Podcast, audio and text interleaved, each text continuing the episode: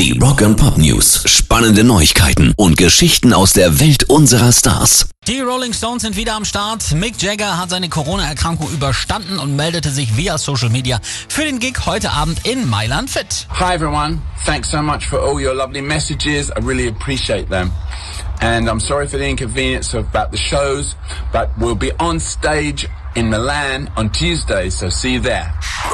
News. ZZ Top arbeiten an neuer Musik. Das erste Mal seit über 50 Jahren, dann ohne den verstorbenen Dusty Hill. Für ihn übernimmt Gitarrentechniker Elwood Francis und das übrigens auf ausdrücklichen Wunsch von Dusty kurz vor seinem Tod.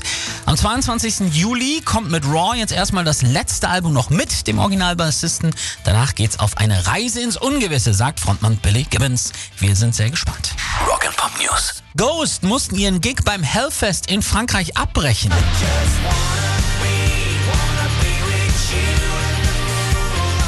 Nach Dance McCaber sagte Frontmann Tobias Fordiger, meine Stimme ist komplett im Arsch, ich kann leider keinen weiteren Song mehr für euch singen. Zum Glück waren sie eh beinahe durch, es stand nur noch der letzte Song Square Hammer auf der Setlist, danach wäre es eh vorbei gewesen.